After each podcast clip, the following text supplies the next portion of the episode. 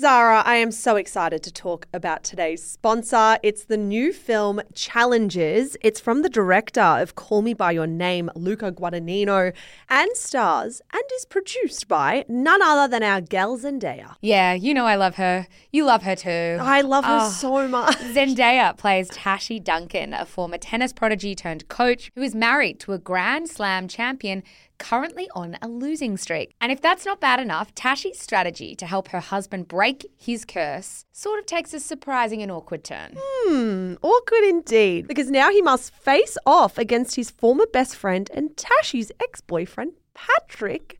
Zara, the tensions are running high. I know. Tashi's someone who makes no apologies for her game on and off the court. It's her game, her rules, but with her past and present colliding, Tashi must face reality and ask herself, what will it cost to win? Challenges is the sexy drama that everyone's talking about, and it's definitely not one you want to miss. It's about passion, friendship, and what happens when your past comes back to challenge you. You can grab a ticket from Tuesday, the 26th. So grab your friends and get excited. I will be grabbing you, and we are definitely going to be going to watch it. Oh, please. Thank you so much to Challenges for making this episode of Shameless possible.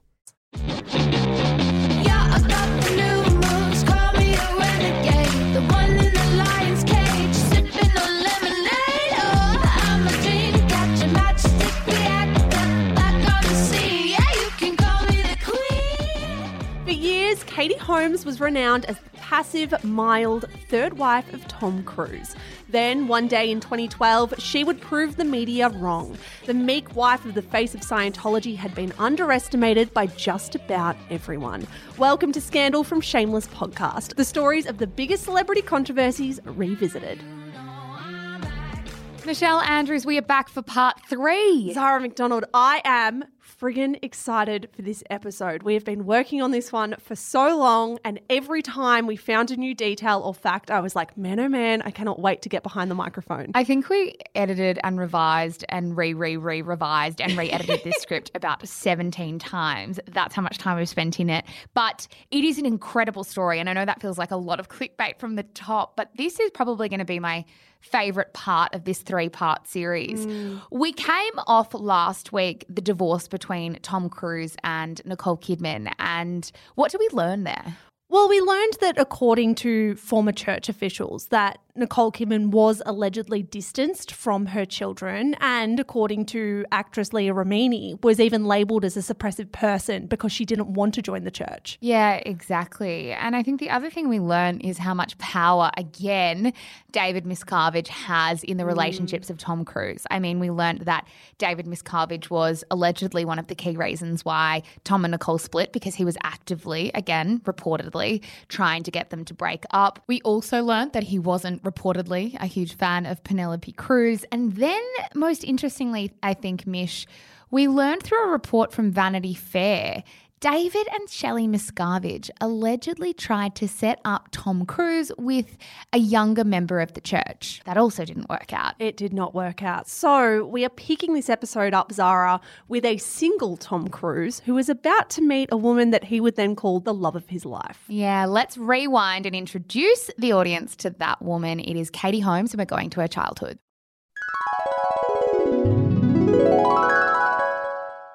All right, Zara, who is Katie Holmes? Well, unlike Tom, what's really interesting about Katie Holmes is she very much grew up in this classic all American, seemingly very happy home. She was mm. like the ultimate all American girl, maybe like the ultimate girl next door. She was the youngest of five children, four girls, one boy. Her mum was a stay at home mum and a philanthropist. Her dad was a lawyer. This is something that should be on the Disney Channel. This sounds quaint. They live in Ohio. She went to an all girls private school. She loved going into the school musicals and plays. And it sounds like, from all accounts, this was pretty idyllic as far as childhood goes. Very much so. I mean, according to Rolling Stone, she had a very sheltered childhood. She was an honours student. Her bedroom was reportedly peppered with posters of Leonardo DiCaprio. And Rolling Stone reported that the hardest days of her life were ones when one of her brother or sisters left for college. Yeah. And when she sat down with Rolling Stone, she was 19. So they were really getting her when she was on that precipice of kind of launching off into adulthood. That said, it is a very sheltered existence to say the worst day of my life was when my sister went to college. But good on her. It's, Lovely, beautiful. full of love. At 19, she'd only been to one concert in her life as well. So this was someone who just seemed to kind of just float through the first 18, 19 years of her life. Yeah, well, she had her innocence protected, which is actually really refreshing to see in a celebrity because, as we know, a lot of celebrities have their childhoods kind of mined so they can become famous. Yeah, exactly. So when she was 19 and she did this story with Rolling Stone that we've already mentioned a couple of times, she said, I'm just learning myself what the real world is like.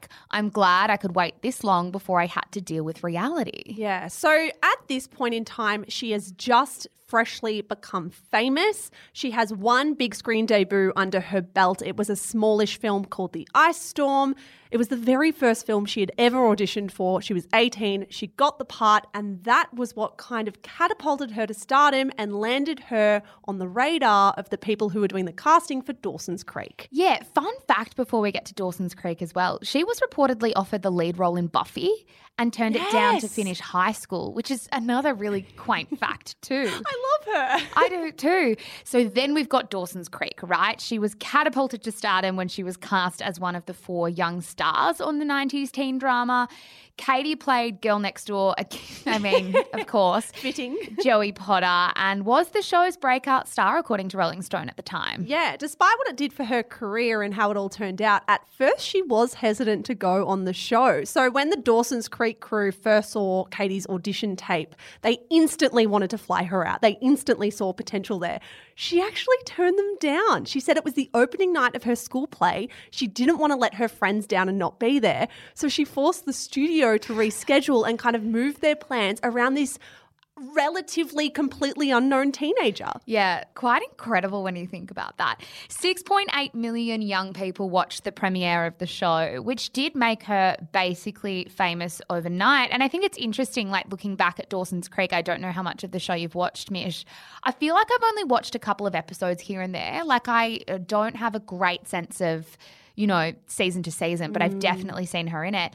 But it was almost like a puberty blues ish kind of show. P- Pretty sexy. Yeah, it's kind of like teenagers coming of age, discovering things, and a lot of the discovery happens to be pertaining to sex. Yes, exactly. And I feel like that has to be one of the main reasons that it was quite popular. I used to live for this shit as a teenager. I would love to go back and watch this show. I would love to.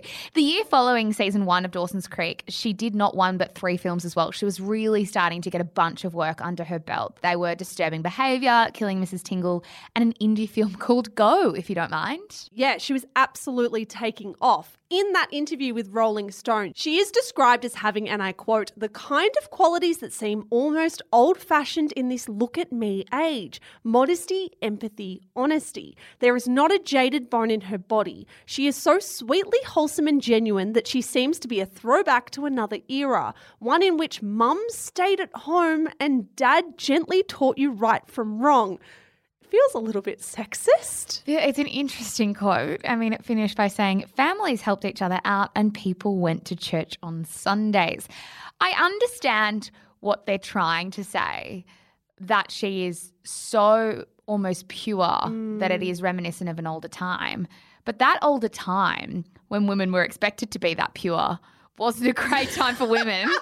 Ah, the good old days where we had zero power and couldn't do anything. I've also got to say, I can't imagine a journalist praising a young male actor's sense of modesty. Like, modesty and women seems to be very loaded to me. Yeah, I agree with that wholeheartedly. I mean, another probably significant fact for the purpose of this story, too, is that Katie, from a really young age, was reportedly a huge romantic. So, in that same interview with Rolling Stone, where we're really getting all of the good stuff, She lamented the fact that people in Hollywood didn't seem to respect the institution of marriage. Mm. She said, You know what's trendy in Hollywood that I can't stand? Everybody in LA never wants to get married. I mean, I don't want to get married now, but I want to grow old with somebody. And I've met a couple of people who are younger than myself who are atheists and adamant about that. To be so young and to not have been given the chance to be a certain religion is, I don't know if I agree with it. So, not only very conventional with the life that she sees herself leading, but also very religious based on that quote. It sounds like she did have quite a tight relationship with Catholicism. Yeah, that is what is so interesting reading these quotes, particularly her being so Catholic and coming clearly from such a Catholic household.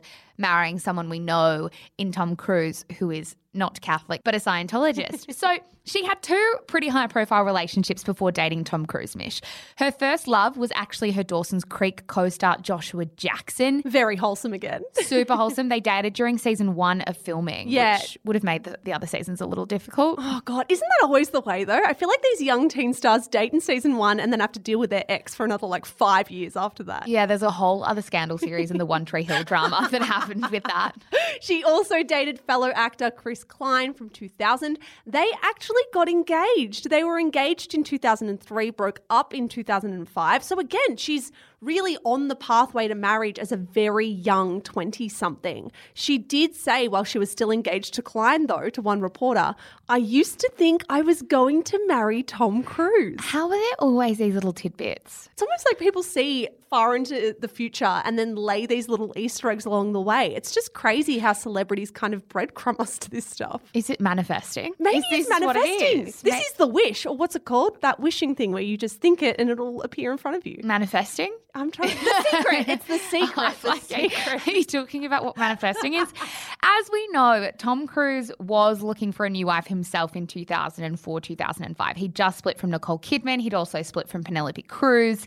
And the church's alleged pursuit of a partner for him also didn't work out. But he wasn't single for long because in April 2005, just a couple of months after he split from Nazanin, Tom met Katie. So we're in April 2005, and Tom Cruise and Katie Holmes have crossed paths. To be honest, we have no real clarity on exactly when and where the first date took place. If you listen to reports out of W Magazine, it apparently happened on Tom Cruise's private plane where he served Katie sushi. Yeah, she's pretty cagey about this first date. And what's so funny about that is they weren't cagey about anything else in their entire relationship. They were very open about it, but they are very protective over this first date. So when they met, and actually not just when they met, for the entirety of their lives, they had a 17 year age gap. That, They really closed that gap over the time they were together. yeah, that doesn't change. And it was actually only a month or so after Katie and Chris Klein had called off their engagement. So suddenly Tom and Katie find themselves single. And part of me wonders if this is why they're a bit cagey on their first date. As you said that, I'm like, this would be the reason. Yeah. Maybe they met when she was, I mean, one month between calling off your engagement and being publicly linked to the biggest movie star in the world. I'm just putting it out there. It wouldn't be surprising if things were a little blurry. It is the only detail It is. they don't talk about. Why else wouldn't they just give us every juicy tidbit about this first date unless there's something to hide? I also love that we've spent that much time in this script and this is the first time we've made that connection too. Like that wasn't actually something we'd thought of before. Anyway, so they were first photographed together in Rome. Cruise was receiving some high profile film award called the David di Donatello Award for Lifetime Achievement. A source did tell people that the couple had been dating for a couple of weeks at this point. So, again, timelines are very confusing. That said, that was all April. Things are a little bit murky. By May, things are the opposite of murky. These two are madly in love with each other and they want to tell the world about it.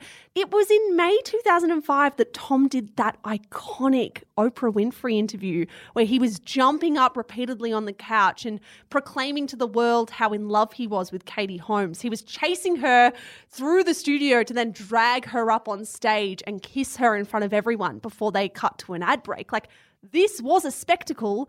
And they'd only been together for a matter of weeks. Yeah, that's what I didn't realize at the time. I think I thought that they had been together for much longer. For like a year. When he did this interview. The funniest part about this is we really wanted to play you snippets from this interview because it's just so batshit interesting.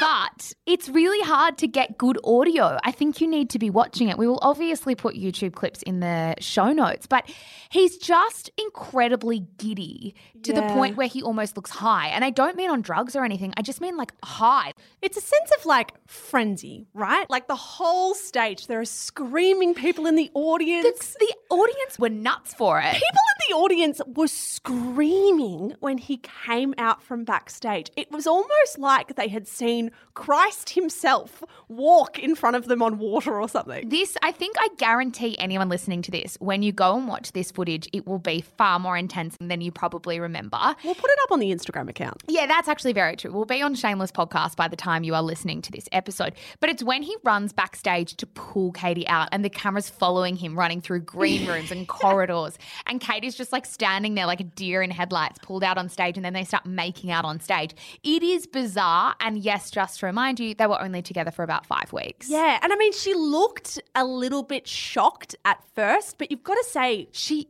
loved it. She loved it just as much as Tom did. I mean, she was the one who kind of turned to him and initiated the kiss before they cut to the camera. Like, she was very keen to have this out and have this public as much as Tom was.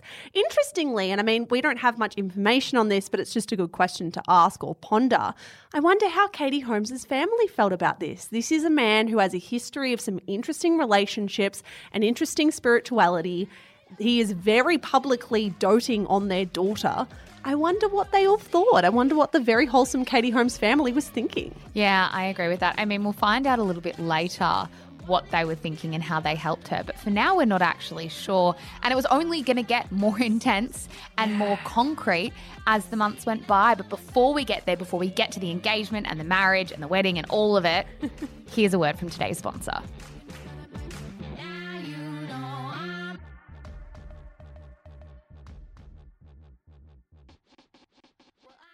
All right, Zara, before the break, we spoke about it. Things were only going to get more intense between Tomcat, which FYI was the celebrity couple name for Tom Cruise and Katie Holmes. Probably the best celebrity Yeah. I think. I don't mind it, Tomcat. It makes sense. There were some terrible ones around at the time. What was your least favourite? Oh, now I can't remember. Come to us with your least favourite celebrity couple names, please. So things are getting more intense. It is June. So after meeting in April ish, Katie and Tom are now in June 2005, and Katie is officially converting from Catholicism to the Church of Scientology. She was 26 years old. It also probably should be noted that around this time, she fired her management, her agent, and her publicist. So things are really starting to change in Katie's world. And a few days later, after she'd converted to Scientology and all these changes were happening, on June 16, 2005, Tom proposed to Katie. They were in Paris in a restaurant on the Eiffel Tower's second floor, and it was just eight weeks after they reportedly met. You've got to think that after the headaches with Tom Cruise, the Church of Scientology, and his love life, I think an engagement or proposal was contingent on his partner officially being in the church before things were like sealed. Oh, absolutely. I mean, there's this really interesting piece from Vulture that we'll also put in the show notes that's kind of a recap of their entire relationship. And there was this really interesting line from the journalist who wrote, he flew her in his 1944 Tuskegee Airman P 51 Warbird, which he painted with the name Kiss Me Kate. Oh, Though twice divorced, Cruise waited only two months to propose marriage, and he did so in Paris on top of the Eiffel Tower after dropping to one knee and presenting Holmes with a five carat yellow solitaire diamond ring. Yeah, we did tell everyone that they were not going to be very private about this relationship. And in keeping with that tone, Tom Cruise announced the engagement in a press conference on the same day. Yes, so timeline wise, I'm pretty sure he proposed to Katie pretty late, like it was like 12:30 a.m., right? The next morning at about 10 a.m., he was doing a press conference promoting his new movie War of the Worlds. But instead of properly talking about the film, he announced his engagement like nine hours later. So there was really no sense of sort of privacy or protecting the news for themselves. At the press conference, he was like, I barely slept. I got engaged last night. Everyone's like, And it's wild again. Everyone's so excited. Again, we'd play you a clip, but everything's in French, and I have no idea what's going on other than people being very, very excited. There were very quickly photos of Katie and Tom in front of the paparazzi showing off her ring. They actually wore like a matching couple outfit. Katie Holmes was wearing a purple dress, Tom was in a matching lilac shirt. They were kind of holding each other's hands up to photographers triumphantly showing off that five carat yellow diamond ring. They were ecstatic, they were beaming, they were kissing a lot. Everything seemed very up. Yeah. What it reminds me of with both of their hands in the air is like when someone wins a prize or a medal or something and Yeah. they're someone like raises their arm together. like- Olympians. yes, it's like they've won a prize or something. Shortly after they announced their engagement though, rumors started to fly around about whether this was an arranged marriage. And I know that sounds like quite a quick turnaround, but I think because these two had been so open, so public, and the relationship had happened so quickly, the media were very intrigued by this. Mm, there were questions, and I think that's fair enough, not least because there was a pretty scathing profile about Katie Holmes in W Magazine, which literally opened with the line The statistics on arranged marriage are surprising. The headline and the stand first also really set up this tone that Katie Holmes was a woman without much agency, perhaps? 100%. I mean, the headline was Katie Holmes cult classic. The actress enters a weird world called Tomcat.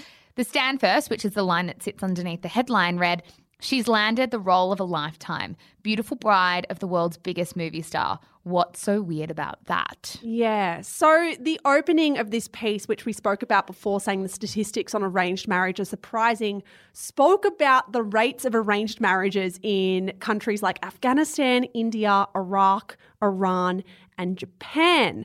Now, they did this in a weird way where they said, oh, there's nothing to say that Tom and Katie are an arranged marriage. We're just talking about arranged marriages anyway. Yeah, this line, of course, theirs isn't an arranged marriage, though it was certainly arranged quickly. What? What does that even mean? they also went on to write the awesomely public couple had all of six weeks, during much of which Holmes was on the Batman Begins junket to decide that they loved each other, that they wanted to spend their lives together, and that they would buck a Hollywood convention to say nothing of common sense and sing their joy from the mountaintops. Or from flashbulb blitz press conferences, red carpets, and vastly popular TV talk shows. Arranged marriages are measured, often solemn affairs. The fist pumping pomp of the Cruise Holmes union is another story, and the more times Holmes tells it, the stranger it sounds. Yeah, this article is one of the wildest celebrity profile pieces I have ever read. Agree. Because I think it is very symptomatic of those relationships that a lot of us know in our personal lives where things move a little bit too quickly and you start to be a little bit concerned that instead of it being a healthy, mutually beneficial romantic relationship, there's like a layer of obsession between the two people involved that can often be volcanic. Yes, and I think it's one of those things where people worry is it going to be fast rise, quick crash? Yes. It wasn't a quick crash, to be honest, but it was an incredibly fast rise. Katie really left nothing off the table here. She told W Magazine, and she was only 26 at the time, I found the man of my dreams. From the moment I met him, I just felt like I'd known him forever. I was blown away. He's the most incredible man. He's so generous and kind, and he helps so many people. And he makes me laugh like I've never laughed, and is a great friend. Now, Katie was so glowing about her new fiance in this piece that the reporter was almost trying to get anything out of her that was even neutral about Tom. Like he was asking her, does he leave stuff around the house? Is he not the best cook? Like just very banal stuff, but Katie would not budge. She repeatedly said, Tom is the most incredible man in the world. He's the man of my dreams. She literally said, there is nothing he does that frustrates her or annoys her. It almost read a little bit robotic too. Like it would be like you and I having an exchange and you asking me, does your partner leave dirty socks on the floor? And I say, he is the man of my dreams. Yes. You saying, does he annoy you a little bit? And I'd be like, he's the best person I've ever met. Like almost flatly refusing to answer the question and just rolling out these same answers time and time again. It is odd to read. The piece also quoted People magazine that published polls indicating that the majority of its audience or its readership believed that Tomcat was a hoax. That Yeah. was very much the mood of the time. Yeah, a PR stunt. They also included that Katie Holmes was flanked in this interview by a new woman in her life by the name of Jessica Rodriguez. Now, Jessica Rodriguez was considered, and I quote, her Scientologist chaperone. She even interjected in the interview when Katie Holmes struggled to answer a question about Tom and often reminded her, like, you love Tom, you adore Tom, Tom's the best thing to happen to you. At one point, when Katie was asked about the negative press around her, Rodriguez did jump in and said, We don't read that stuff because it's just rude. We. We. I- yeah, the we is very interesting. Uh, The funniest part about this interview is as Katie was uh, being interviewed by the journalist, Tom sent an armed courier to deliver a Chanel diamond necklace in the middle of the interview. Mm. Katie responded by squealing, He's my man. He's my man. I can't even act that line out because I don't even know how to match the tone. Poor Ollie, if you never said that to him. He's my man. He's my man. I mean, in fairness, he's never delivered me a Chanel diamond necklace, so perhaps it's his own fault. And imagine us being asked in an interview, do your boyfriends or your fiance ever do something that annoys you? We'd be like, where do we begin? How much time do you have? I'm kidding. Meanwhile, back in Ohio, which is Katie's hometown, tabloids were reporting that Tom was potentially going to sabotage Katie's career. I mean, apparently, Katie was suddenly pulling out of roles because the Church of Scientology didn't approve of the message that the movies were sending. And people tended to be quite concerned that this new relationship, her getting rid of her entire team, her being swallowed up by the Church of Scientology, was going to make her, I guess, a sidekick of Tom instead of a great actress in her own right. Yeah, so what's curious here is Katie had actually been set to play the role of the drug addicted Edie Sedgwick in the movie Factory Girl that was released in 2006. Sienna Miller actually ended up taking that role because Katie had pulled out. And there was really no explanation as to why she was pulling out of these things. I mean, in the W Magazine interview, she promised that she wasn't pulling out because of pressure from Tom. She said, He doesn't put pressure on people. He is the kindest, smartest, most adoring man. It is a pleasure and privilege to be with him. It's a privilege to be with him, is an interesting line to use about your romantic partner. It almost puts them up on this pedestal that they are godlike and you are lucky to be in their orbit. Yes. And I think most people would say, I am lucky to have my partner in their Yes. life. But there is a difference, I think, particularly in the context of a 17 year age gap, where we're talking about it is a privilege to be with him. I am so lucky.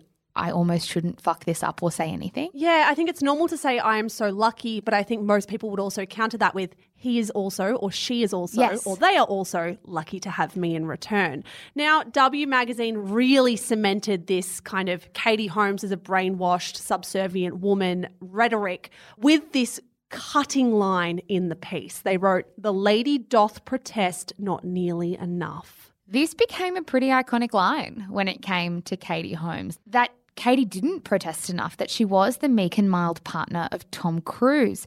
I mean, again, it didn't take long for things to progress even further. In October 2005, Tomcat officially announced that they were expecting a child. Again, they'd met in April. By October, they're announcing their pregnancy. So they must have been engaged and pregnant within five to six months of meeting. It'd be wild to be Chris Klein and be engaged to someone for two So years true. and then realize in the space of what, four or five months, they are not only engaged to someone else, they're pregnant to someone else as well. In a TV interview with Barbara Walters, Tom Cruise actually revealed that he was buying his own ultrasound machine so he could track his baby's movements and developments whenever he wanted, which maybe a Scientologist will come back to me on this one. Slightly confused about that given Scientology doesn't like Western medicine, but they do like ultrasound machines which use the principles of Western medicine. Super confusing, but I think what this news did is it fed into this kind of narrative that Tom Cruise was incredibly controlling around the pregnancy and the birth. I mean, there were these insane rumors that dogged the couple when Katie Holmes actually gave birth to daughter Suri. And one of the biggest rumors at the time that people might remember was that Katie wasn't allowed to have painkillers during the birth and that Katie had to have a quote silent birth, which everyone interpreted to mean that she wasn't allowed to make any noises during the birth. However, in Tom's defense, he did come out to the media before the birth and clarified that a silent birth just means that people around the mother are supposed to be quiet and that Katie would be allowed to have as many painkillers as she wants. But it is all just to say there was an incredible lack of public trust in Tom Cruise. I think there was an mm. incredible sense of cynicism around Tom Cruise, and these rumors were so vicious that I actually don't even remember the clarification. I only remember the rumor. Yeah, the rumors were so vicious. People even said that she wasn't pregnant, the baby wasn't theirs, the baby didn't exist. Like every rumor under the sun was running riot during this time. In April 2006, though, almost a year to the day that the couple made their first public appearance, Tom Cruise and Katie Holmes announced the birth of their daughter Suri. They kind of commemorated this, they celebrated this with a pretty iconic shoot in Vanity Fair later that year. Yeah, little Suri was wearing socks by Baby Dior, and it was shot by Annie Leibovitz, and it was a pretty iconic shoot. I mean, it actually was quite a sweet shoot, if I'm going to be honest. They are a good looking family. Mm. Very good Shot by an incredible photographer for one of the most famous publications in the world. Like, there is very little that could go wrong. Yeah. And one month after the shoot, they were walking down the aisle together. The wedding in November 2006 was a complete deviation away from the private Tom that we've known and not necessarily loved in the first two Yeah. episodes. I mean, to Mimi Rogers and Nicole Kidman, incredibly quiet, incredibly private wedding ceremonies. The wedding to Katie Holmes was anything but that. Katie Holmes and Tom got married in a castle in Italy. Katie wore two dresses, including an exquisite pearl colored off the shoulder Armani gown to walk down the aisle, adorned with Swarovski crystals. According to People magazine, the dress took 350 hours to bead. Yeah, that's not accounting for the hours the dress actually was put together. That is just for the crystals. The wedding reportedly cost upwards of $3 million. Dinner was serenaded by Andrea Bocelli, of course. Wild. And as you said, Mish, this wasn't one of those quiet weddings that we found out about much later, like his first two marriages. And the carefully orchestrated press did continue after the wedding. I mean, the couple gave. Hello Magazine an exclusive 34 page run of their wedding photos. Yeah, they also wanted the PR to talk about the star studded guest list as well. They invited Giorgio Armani, Will and Jada Smith were there, Victoria Beckham wearing what should be renowned as one of her more iconic, wedding outfits ever.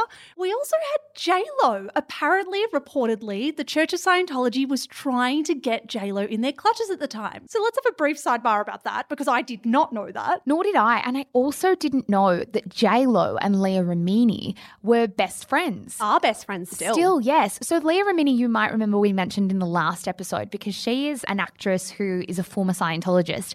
She was the one that came out and said that Nicole Kidman's daughter Bella referred to her mum as a fucking SP. Yeah, absolutely. So Leah and JLo were seated next to each other at the wedding. I imagine at this time it's kind of awkward. Like your best friend is part of this religion. The religion itself is really trying to pull you into the inner circle, and yet you don't want to. It sounds like JLo was a pretty incredible person to Leah throughout this time. She always supported Leah's religion, but when Leah wanted to leave, she was also that person by her side, helping her get out. Yeah, but back to the wedding very quickly, though. I mean, it should be no surprise to anyone that church leader David Miscavige was Tom's best man. Ah. As Vanity Fair wrote, reflecting on the marriage, Katie Holmes had a mad school crush on the older Tom Cruise, and to many close observers, she had a third person in her marriage. Sounds very familiar. Doesn't it sound familiar? Like every relationship Tom Cruise has ever had, the third member is always David Miscavige. I mean, in the intervening years, Tom and Katie seemed happy ish. I mean, mm. there's not a lot on them in this time, right? Yeah, all we really have are quotes from a former Scientologist known as JB. He actually used to oversee the maintenance of Tom Cruise's houses and says that he grew quite close to Tom and Katie while he was maintaining one of their properties over Christmas in 2007. He told the media that he actually sat at the dinner table every night with Tom and Katie and their guests when Suri was a baby. He described Suri as a bundle of joy. He also told Vanity Fair that Tom and Katie would be sitting by themselves late at night, talking and laughing and kissing. The picture perfect couple who seemed genuinely happy. Yeah, that's about the only insight we have, but still, the public perception of Katie as a subservient little woman continued. Like People magazine retrospectively wrote about the five year marriage that Katie had been seen as quiet, passive, and unerringly content to play backup to the world's highest earning movie star. I mean, who's to say that wasn't what she wanted? Like, that is fine. If you have a young child, or if even if you don't, if that's just the role you want to play in life, that is totally fine. It would just be interesting to know whether that was accurate and that's really what Katie wanted, or if we decided that from the earliest of days and then put that on her. Yeah, I totally agree with that. It makes you wonder, like, where did it start to go wrong? Mm. Because there's something that's been kind of unnerving the entire time about this relationship, but where did it really start to fall apart? And what's really curious is people still kind of considered their union an act right to the very end. Like, I mentioned a piece from Vulture earlier in this episode, which did kind of chronicle their relationship. And it told the story in this piece about them going to a play together four months before they split, or four months before, I should say, Katie announced that she was filing for divorce. And in this story, The witnesses tell Vulture that in intermission, Katie and Tom stood in this darkened area near the bathroom. And you know, in intermission, everyone's out in these like sort of public milling around yes, places. everyone's people watching. I fucking love people watching at intermission. Absolutely. You're just trying to get out of your seat. And this witness told Vulture, everyone's just staring at them. And he and Katie were extremely touchy feely. They're giggling, he was kissing her, and everyone's like, wow, this is real because no one believes it's real. But if they weren't real, why would they be all over each other? Everything they do in public is over the top. But there was practically no audience. There were only five people waiting for the bathroom. This went on and on. He keeps kissing her, and we're like, this is strange that they're still kissing. Who goes out and has a makeout session with their wife? I mean, really, it felt like a poorly directed love scene. It's like you're kissing your girlfriend on the subway. If you kiss her 15 times, it starts to be less cool. By the end, I was just confused. Yeah, it, I mean, it is interesting. One part of me is like, oh, are we just judging a couple who's really affectionate with each other? Some people are very affectionate physically and like to show their partner love that way. But then the other part of me does concede. If you've been with someone for five or six years, you are two of the most famous people in the entire world. Public displays of affection that literally don't stop and go on and on and on for minutes at a time do feel unusual. Yeah, it does. If not unusual, very unique. I mean, it's super easy to look back with hindsight and to be like, okay, what was going on there? Because it was only a month later that they were photographed in public for the last time. And it's like, was the relationship falling apart behind the scenes and one person was desperately still trying to win the other over? Do you know what I mean? Yep. There's definitely hallmarks of that. But something was definitely up because, as I said, they were only photographed for the last time a month later. Yeah. And then all of a sudden, in mid 2012, Katie suddenly announced that she was leaving Tom Cruise after six years of marriage. Yeah, and it did come as a massive shock to the world and also apparently to Tom, to be honest. I mean, Katie was not messing around when it came to this divorce. She hired two really powerful divorce lawyers. She asked for the sole custody and primary physical custody of their six year old daughter, Suri.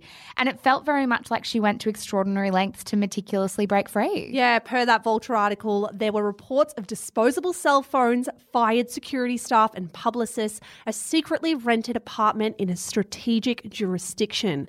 This was a meticulous strategy. Like, this was very different to the Nicole and Tom Cruise divorce, where they had kind of shared custody of the kids. Everything was going by the book. They were trying to publicly give us the impression that things were amicable early on. Katie Holmes isn't doing that. She's going for primary physical custody and sole custody of Suri. That's strong, and it makes me think.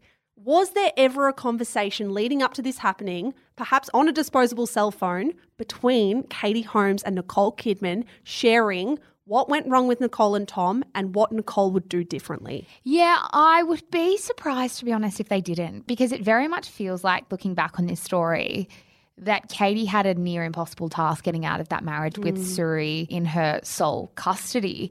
I mean, she filed for divorce when Tom was stuck overseas in Iceland filming Oblivion and wasn't able to fly back and react to the situation in person. So she very much wanted to be alone. According to the Hollywood Reporter, she also fired her stepdaughter, so Tom Cruise's daughter Bella, who was working for Katie's clothing line at the time. And apparently, this was because Katie didn't want anyone close to Tom working for her or in her life once she'd split. Yeah, it was almost like she was sitting back waiting for her moment. Tom Cruise flies to Iceland and she goes, Right, I'm doing this now and I'm getting out. It'd be fascinating to know who was helping her behind the scenes. It also makes you think, how does everything go so wrong so quickly? Again, it's that smoke and mirrors of celebrity couples. Former Scientology executives and prominent reporters on the church said it was because Katie became terrified of Scientology and the power that the church had over her husband, and therefore the power it could have over their daughter together, Suri. I mean, according to reports, she was fearful that Suri could be taken away from her. Yeah, that's what a lot of former Scientologists have told the media that in the last few months before leading up to their separation, she wasn't nearly involved in Scientology. And other former Scientologists did speculate to Vanity Fair that she would have seen what allegedly happened to Nicole Kidman. And that was probably what she was terrified of. Others did speculate that Katie just didn't want Suri growing up in the church.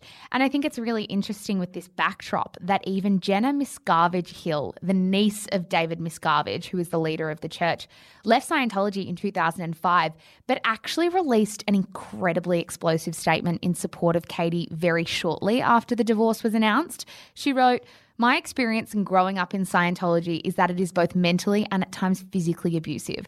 I was allowed to see my parents only once a week at best, sometimes not for years. We got a lousy education from unqualified teachers, forced labour, long hours, forced confessions, being held in rooms, not to mention the mental anguish of trying to figure out all of the conflicting information they force upon you as a child. Yeah, after the divorce announcement made headlines, we heard again from former Scientology executive Marty Rathbun. He has featured a couple of times throughout this series. He spoke to the Hollywood Reporter and said that Katie was being very closely surveilled by the church throughout her marriage to Tom. He said that Tom's housekeepers and staff had spent the entire marriage surveilling and spying on Katie Holmes. Yeah, another really powerful former executive who left the church in 2010 called Karen de la Carriere told the Hollywood Reporter at the time that Katie must have gone to serious lengths to keep her divorce plans from Tom and most importantly Scientology. She said to the Hollywood Reporter, I have no doubt that she's being tailed by them. It's par for the course. But she had to have planned this very carefully, right down to using disposable cell phones and laptops to throw people off her trail. It had to have been a very cloak and dagger operation. Mm, it definitely shows a level of intelligence and savviness that I don't think the public ever afforded Katie Holmes enough. Like, this would not be easy, and for her to carry it out in the way that she did, with the gumption that she did, shows intelligence and shows a lot of agency. A lot of grit. Yes. to be honest. I think what surprised the media, though, at this time was how public she was after the split. She was seen all over New York City. She showed up on the set of Project Runway as she was supposed to, but she also appeared on the cover of the August issue of Elle magazine. Now, the interview with Elle, which was published within a month of the divorce announcement, was obviously written up. The interview was done sort of months before they were even mm. splitting. But it did kind of foreshadow their imminent split. Katie told Elle, I'm starting to come into my own. It's like a new phase. And when she was asked about Tom, she said, He has been Tom Cruise for 30 years. I know who I am and where I am and where I want to go. So I want to focus on that. I wonder if the Elle reporters and the Elle magazine team who put that piece together were like, something is coming, a storm is brewing. To go from, he's the love of my life, he's my man, he's my man, he's a diamond necklace while I'm doing an interview, to, I want to focus on myself just five years later, is a massive deviation. Absolutely. As the New York Times wrote at the time, it's far from the please respect my privacy stance that most celebrities take when they announced their divorce. Like she was walking through the streets of New York City, was papped a lot, wasn't she? She was very present. Absolutely. Janice Min, who is the editorial director of The Hollywood Reporter, said the whole narrative on Katie Holmes was she's been brainwashed and lobotomized. She's a zombie for Scientology. That's what has made this whole saga breathtaking. Forget the princess in Brave. This is the heroine of the moment. And I think this is probably where I fell in love with Katie Holmes. Yes. Hugely. Obsessed with her now. An incredible story. The divorce itself was settled pretty quickly, and it really makes me wonder how. Like, I, I mm. have no idea how they managed to do this. Katie got primary custody of Suri as she wanted. She also reportedly got sole residential custody of Suri, who was just six at the time. Tom was given significant custodial time with his daughter, so he wasn't phased out completely. Mm. But it makes you wonder genuinely, just speculating, what she must have signed in order to get her daughter I mean, we don't know a lot. That's the interesting thing about this story.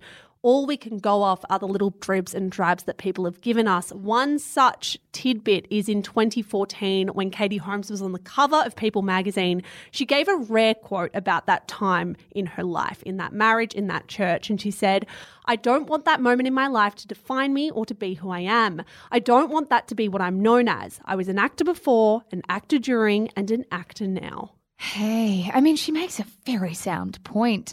A year after Tom and Katie divorced, People magazine reported that a new guy was spotted dancing with Katie at a ball in the Hamptons, and that person happened to be fellow incredibly famous person, actor, and comedian Jamie Foxx, right? Yeah, two months after they were spotted dancing, though, Jamie denied that they were a couple. He told Entertainment Tonight that the rumours were, and I quote, 100% not true. And this was going to be the line of dialogue for the following years that we would see glimpses of Katie Holmes and Jamie Foxx together over the years, or hear sources say that they saw them together, yet we would get continual denials that they were a couple. Yeah, it wasn't like the average couple where you see them out and they're papped all the time shopping together. It was like uh, stuff that was zoomed into buildings and you would see them mm. together. Like it wasn't like they were trying to deny publicly that they were together but acting like they were. They were also going to extreme lengths to not be seen together.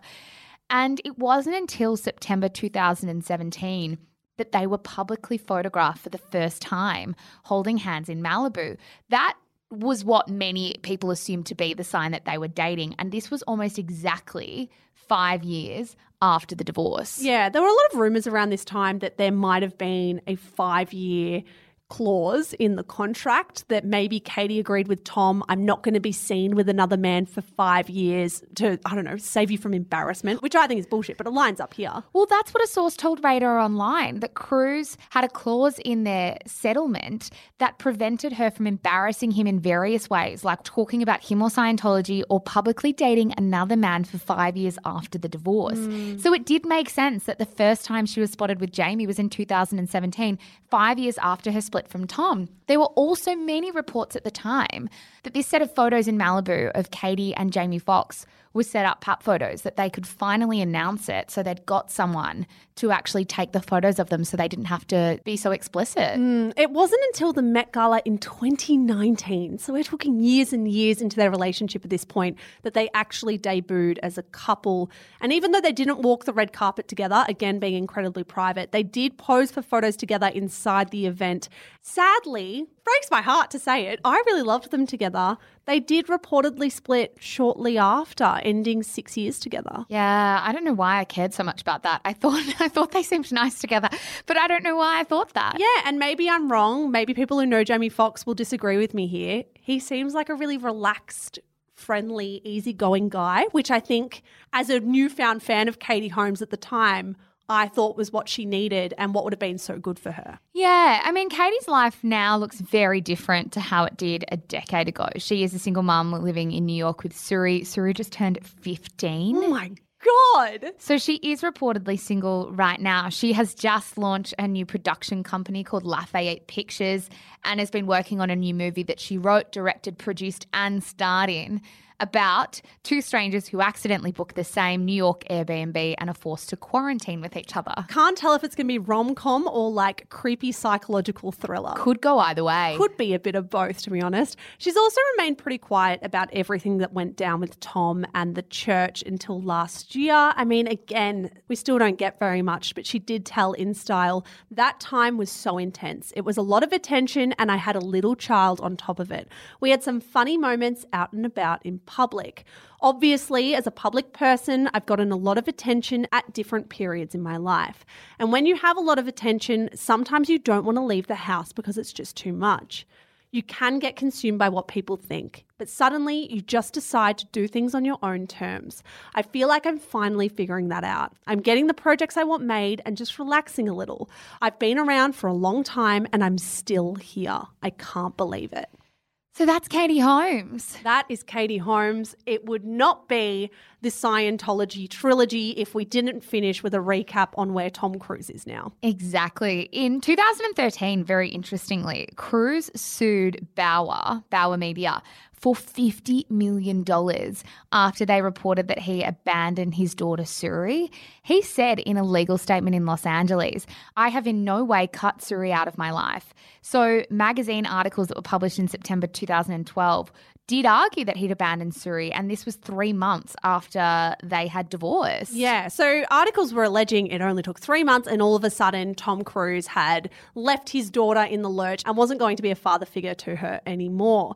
As part of these legal proceedings, we did experience some honesty from Cruise in his deposition. He was asked by lawyers if the divorce was, in part, and I quote, to protect Suri from Scientology. Cruise first responded saying that he found the question offensive and that there is no need to protect my daughter from my religion. But lawyers pushed the question again and asked if Katie Holmes ever indicated that she left their marriage because of Scientology. To which Cruise responded, Did she say that? That was one of the assertions, yes. So interesting. I mean, the general consensus, I think, is that Tom Cruise and Suri Cruise haven't been seen or photographed together in public since 2013. According to Us Weekly, and keep in mind this is still a tabloid, but this story about the relationship between Suri and Tom is incredibly hard to hmm. nut down. Tom is allowed to see Suri for 10 days a month, as outlined in the divorce settlement, but has chosen not to because of religious beliefs. Yeah, so I mean, if Suri's not part of the church, does that make her a potential trouble source? Or even worse, does it make her a suppressive person? Yeah, 100%. I mean, that's the beliefs of the church that we've come to learn over the last three episodes. And it's very clear that Suri is not a Scientologist. So I guess take the meaning from that that you will. Yeah, fast forward to 2021, and we don't have much to say about Tom Cruise's love life. He has not been publicly connected in a meaningful way to any woman since his marriage to Katie Holmes ended. For what it's worth, though, he is being photographed and seen bloody everywhere. He was in the stands of Ash Barty's Wimbledon win not that long ago. He attended the finals of the Euro Championships in the soccer. And he was one of the first people to hug Lewis Hamilton when he won the British Formula One Grand Prix. Yeah, a big July 2021 for Tom Cruise. And Very like- sporty July. I was going to say, is the next frontier for Scientology sports stars? Like, surely he's not going to get Lewis Hamilton on board, is he? I do I love know. Lewis Hamilton. You do love Lewis Hamilton. I mean, I don't know. Maybe if we're talking about influence, maybe sports stars are the next frontier. It didn't really work out with movie stars, so maybe Scientology is trying to rejig their PR strategy. yeah, maybe. And again, he is still trying to film Mission Impossible 7 in the middle of a pandemic. So who knows? Maybe in the next five years, when we do another recap on Tom Cruise, there'll be Mission Impossible 12. Hey guys, this has been an absolute experience talking about Scientology for three episodes. I personally have learned so, so much. I hope you guys have too. Come to us, tell us your feedback, talk to us about what you care about, what surprised you in these episodes. We are over on Instagram at Shameless Podcast.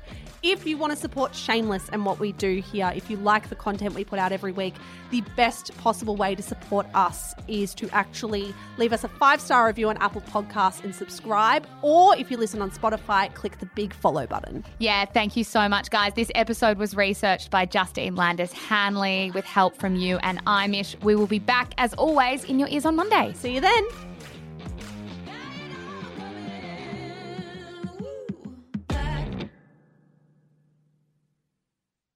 Hello, guys. Mish here. I am the co founder of Shameless Media. Thank you so much for giving us your ears and your mind and your time. We're so grateful. If you enjoy the stuff that we produce, may I recommend our brand new podcast, Style Ish? Stylish, if you want to say it quickly, style dash ish, if you want to take the long way through. It is our podcast for all things fashion, brand, business, and beauty. If that is in your wheelhouse, if you care about style content, you will love this show.